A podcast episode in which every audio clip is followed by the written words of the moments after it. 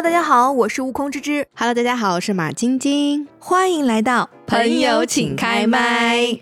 我终于回来了，对，终于终于又轮到了马晶晶的主场，是什么呢？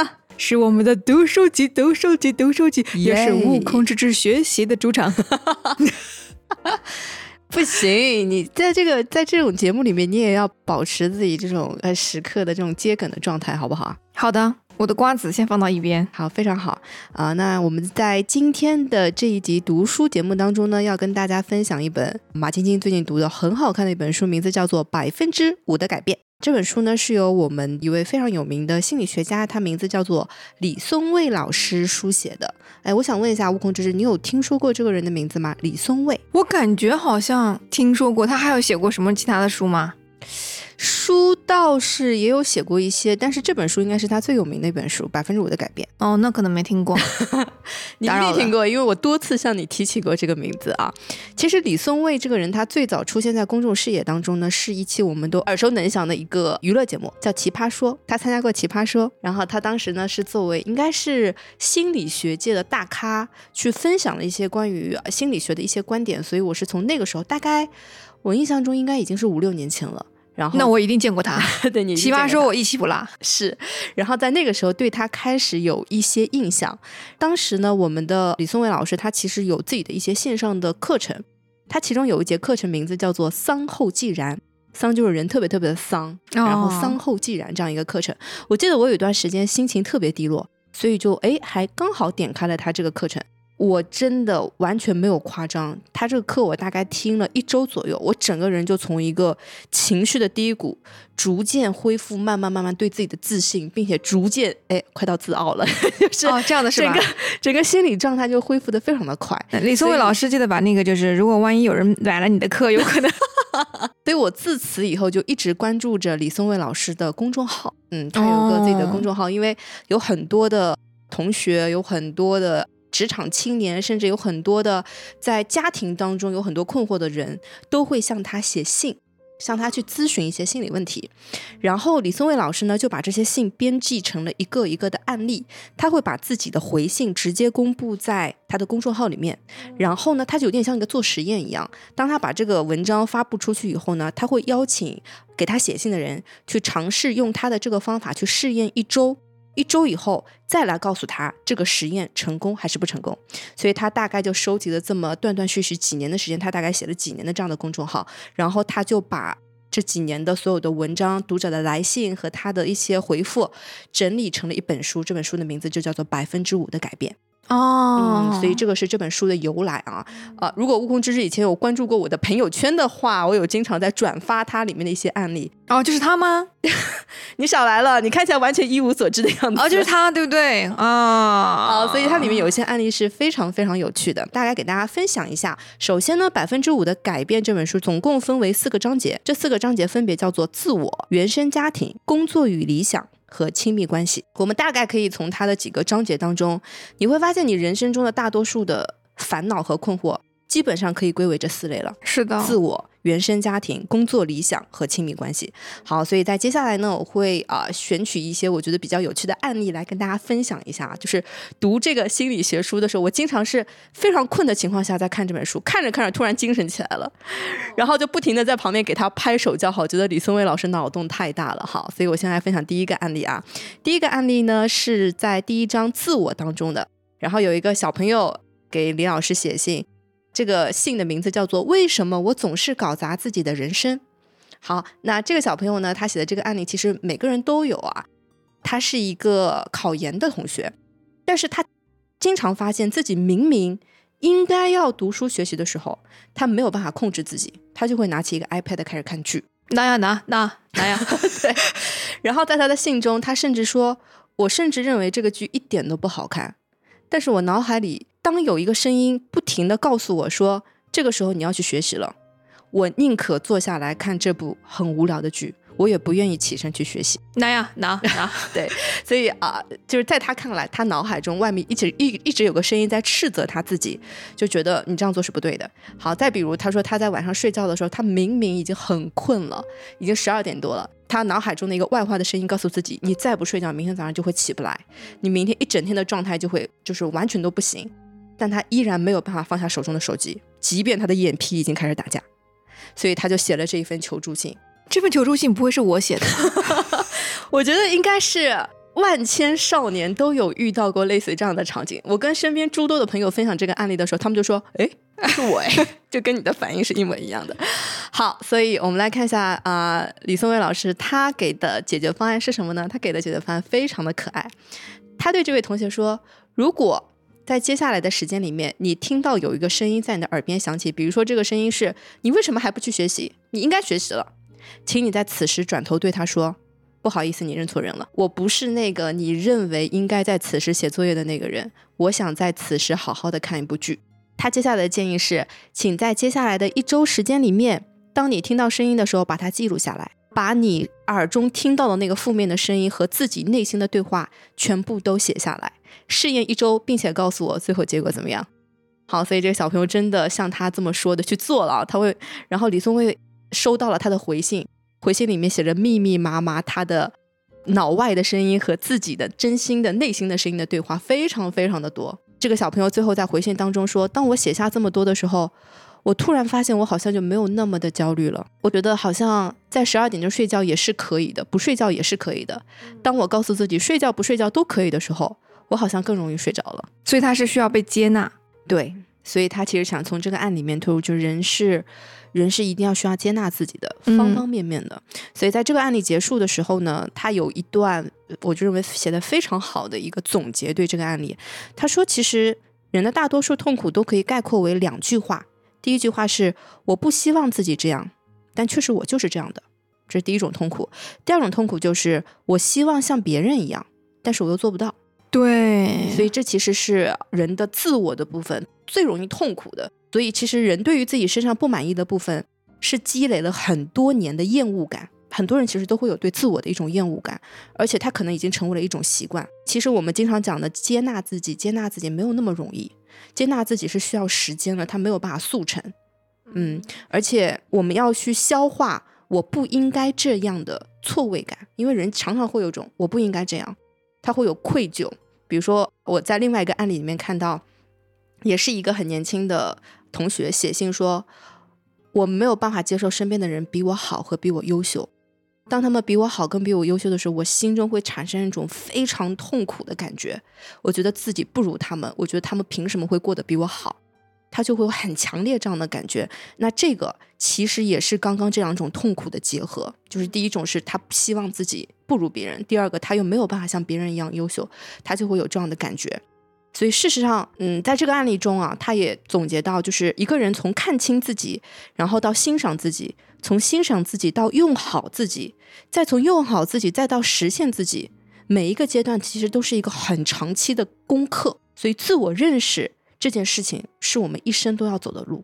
当你很长时间处在某一个状态的时候，你会迷失自己，嗯，会看不清你现在所处的状态。那我觉得他那种方法很好，就记录下来这个声音，哎，让你看见你的这种矛盾过程。对，其实，嗯，他在这个案里面也有讲说，每个人其实不同的时间段会有不同的想法，这个是很正常的，因为人的思维会跟着自己周围的环境变。你要允许自己在不同的时刻有不同的想法。而且你要尝试把这些内化的声音外化下来，就要写出来。你要明明白白的看到自己有哪几种想法啊，然后再尝试去分清楚哪个想法是你最重要的想法。所以我想问一下悟空之真，你平常会有自我怀疑的时刻吗？啊，每天。比如说，比你最常质疑自己的是什么？我有些时候真的很质疑我的脑袋记不住东西。嗯，我举个例子，比如说我们身边大哥。他能记住瑞卡的娘娘的生日这件事情，就是我有些时候我看到这种同事在我身边的时候，我想说：天哪！就是我，我怎么会这么笨？就什么都记不住。人家嗯都能够记住一些非常非常细节的知识啊，或者什么的。然后包括有些时候我看一些东西，我想说我要呃花时间把它记下来，把它捋清楚啊，捋好了第二天又忘记。就是这种时候你会觉得。完了，我要得老年痴呆了。但你这个听上去还好哎，我觉得你没有很排斥和厌恶这部分的自己。我是比较容易接纳自己的人，我发现了，因为我会来得快，去的也快，我就这种，就是我生气也是来得快，我知道了。幸好你就是记性不好，你就会马上忘记自己厌恶自己这件事情。对我觉得这个很好哎。对我就是那种典型的狮子座，嗯，就是什么东西哗一下来的很快，然后去的也很快，但是我会记住一些好的事儿，嗯，然后把坏的事儿忘掉。很好，很好。其实我刚刚不是分享的第二个案例，就是有个同学说我很容易产生嫉妒心嘛，别人的那个会让我觉得很痛苦。你知道李松蔚老师给的答案是什么吗？你就允许自己嫉妒，嗯，因为嫉妒别人也是一部分的你。你就跟自己说，老娘就嫉妒了，怎么着吧？你要认可每一个部分的自己，不要太拧巴，你就会发现慢慢慢慢，你就不会，因为这个东西是被会被强化的。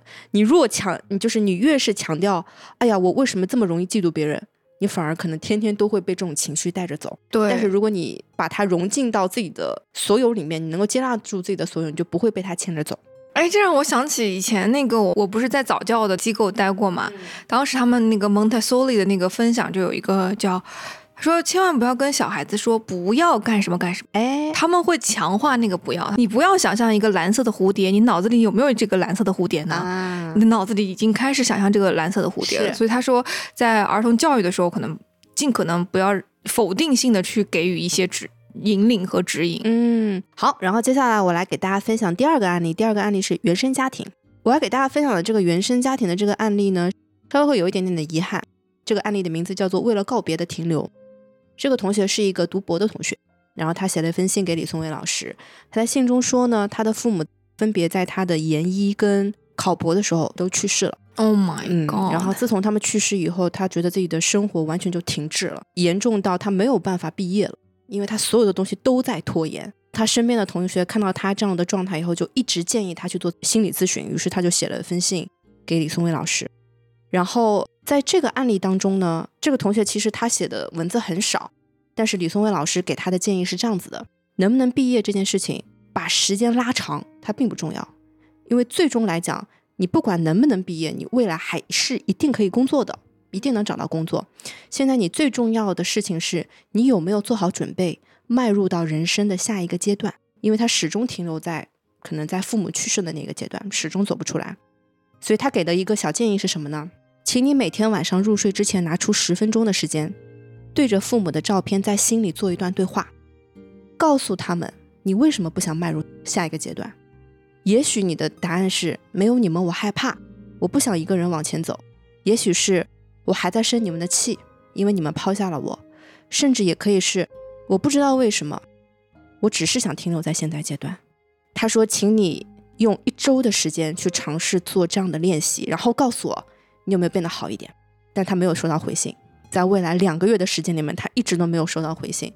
我以为到这就结束了，结果翻一页，它上面写着，嗯，大概在一年还是两年之后，他收到了这个同学的回信。他说：“谢谢李老师，因为现在我已经顺利的毕业了。之所以没有给你写回信的原因是，我在尝试的用这样的方法练习的时候，完全。”没有办法进行，因为只要掏出他们的照片，开始告诉他们为什么没有办法迈入下一个阶段的时候，就会崩溃大哭，完全没有办法停下来。他说：“但是好像又好像疏通了一点什么。”所以他说：“其实自那以后，我好像慢慢慢慢的能够开始进入到正常的生活轨迹当中，而且到现在他已经成功的毕业，并且找找到了自己的工作。所以。”这个是第二趴原生家庭中其中的一个故事，当然它里面还有很多很多类似的故事啊，比如说还有包括了工作理想的，然后包括亲密关系的。我们会发现，在那么多的案例当中，李松蔚他给的解决方案是给他的生活当中插入一个你根本意想不到的一个很小很小很小的改变，这改变可能小到你根本就意识不到。比如说像我们刚刚讲的这个同学，他似乎没有办法迈入下一个阶段。但我们要做的一点点改变，就是拿出父母的照片，然后就是倾诉一下。你可能想做的就是跟父母倾诉一下。然后包括还有一个案例也是一样的，有一个同学写了一封信来控诉自己的父母，他认为自己的父母没有尽到他们的职责，让他现在变得很痛苦。他觉得自己现在甚至遗传了一些爸爸妈妈不好的习惯，所以他就写了一封信给李老师。然后李老师给的方案也是类似，但具体什么我不太记得。我印象最深刻的一句就是，也是类似拿出父母的照片。他说：“当你想要发火的时候，当你心里开始对父母开始抱怨的时候，拿出他们的照片，就跟他们说一句‘我想你们了’。”嗯，他说其实就是很简单的，你可能就是想念他们了而已。你把这种想念转化成了一种很负面的能量在宣泄而已。就是陷入到了一个不自知的一个氛围当中，需要有一个旁观者给你拎出来。对对对，所以其实我看完了整本书，不管是哪一个部分。我发现有一个很重要的事情，就是解决自己内耗啊，或者各种各样的，包括亲密关系也好，有一个很重要的事情就是具体。你不要陷入到一个很宏大的叙事当中，你不要觉得用一些很很大的词就可以概括你的人生。比如说我的人生太衰了，比如说我的男朋友一点都不爱我。不要用这个很大的词，请你把它具体。你觉得他不爱你的表现是什么？有哪些具体的行为是你希望他做到的，并且可以体现他爱你的？你要写下来，告诉他，让他知道。你要把所有的东西具体下来，才能够解决。然后以及他提到一个很重要的事情，就是要行动。他说，关于自我呢，其实我们想是想不明白的，解决的办法只有一件事，就是行动。因为积极的行动会帮我们开启一个非常好的向上的螺旋，因为行动会让人的状态变好，状态好了以后呢，又会带动更多的积极的行动，反过来它就是一个向下的螺旋，人可能就会越来越消沉。所以，当你觉得自己迈入了一个没有办法走出的漩涡的时候，你就迈出小小的百分之五的改变，这个改变可能就是，比如说我想要减肥，我想要不再吃东西，你的第一个改变可能就是我六十秒不吃东西。就是听上去很傻的，但是一个很积极的行为就可以给自己心里一点暗示。这个行动，这个积极的行为就会像滚雪球一样，越滚越大，越滚越大，最后你就会改变。六十秒够吗？你就从六十秒开始吧。可以咀嚼三十五下，再咽下去。好，所以我觉得百分之五的改变这本书，我很推荐大家看。在我们现在节奏这么快的社会，大多数人的心里或多或少都会有一些纠结，或者说心里的内耗、毛躁。对你总会有一些时刻觉得好不爽啊，嗯，可能是因为各种各样的原因。但我认为这个书里面的很多的案例都会倾吐你的心声，而且里面讲的很多方法都是可以去尝试的。怎么样，悟空之之？非常好。从今天开始，微信读书。李松蔚，记得给马晶晶打钱 啊！李松蔚老师真的推荐给很多的人，因为以前我总觉得心理学，包括咨询师，总给人一种玄学的感觉，就是很玄幻。但是呢，李老师给我的印象就是，他会一眼能够看出这个问题的本质是什么，并且给你一个很小的，你一定马上就能去做的一个行为，然后你稍微有一点点改变。你就会看到，就是行动给你带来的积极的能量。你觉得怎么样才能变成李宗伟老师这样的人啊？嗯，下辈子吧。我觉得你不需要变成李宗伟老师这样的人，因为你现在就已经非常非常好了。我觉得他这种心理学的人，一定第一，我觉得是知识基础是非常丰厚的；第二，就是他很善于去倾听跟观察。然后再再思考，可能才能有一些帮助的话语或者是建议给出。而且，嗯，大家如果看这本书的话，你会有个很直白的感觉，就是不管这个写信的人在多么用力的吐槽自己，在多么用力的吐槽自己的家人，他上来第一句话一定就是包容性的，每个人都会这么想，你这么想也很正常，什么之类的，他一定上来先认可对方，你的自我怀疑。也是很正常的。我就听你这么一讲，我我其实第一个案例的时候，不是那个半夜睡不着，困的不能行了，还在那刷手机。我觉得，嗯，大多数人都是这样子的。我也很想跟他吵架，是不是？对，这个真的很对。所以我一开始就挑了一个绝大多数人都遇到过的场景。嗯，是的，他这个就是书的第一个案例。我看到的时候，就是突然。天灵盖动了一下，我想说，对呀，有人在写我。对，下次当我脑海中有一个声音响起来，马晶晶你怎么这样？我就回头跟他说，怎么了？我就这样。对，一定要跟自己就是完全的圆融吧。OK，好的，感谢。我们每一期都给你讲的泪眼汪汪的，哪有？没有啊，刚刚擦了两次眼泪。谁说的？好啦好啦，其实我自己在这二十多分钟里面还是很受益的。我以前有跟你分享过，其实，在圣经里也有，就是它叫记录恩典嘛。就我们经常做的事情，就是我们会祷告，我们会感谢，但是我们希望把最小的事情记录下来，然后叫记录恩典。然后我就觉得自己好像最近做这件事情做的比较少，嗯嗯。但是你一跟我讲，我又想起来了，可能在很小的一些事情上，你需要去接纳自己，去认可自己，也需要去学会感谢别人，感谢上帝，这样子。我觉得这个是可能自己今天的一个很好，非常好发现。所以不要苛责自己。嗯，好，那我们就期待下一期他的读书集吧。嗯，所以以上呢就是我们最近的阅读和思考。如果能够帮助到大家的话呢，那就最好啦。那我们下期读书节目再见，再见。感谢大家的收听。如果喜欢我们的节目，欢迎订阅转发，我们也期待着你的留言哦。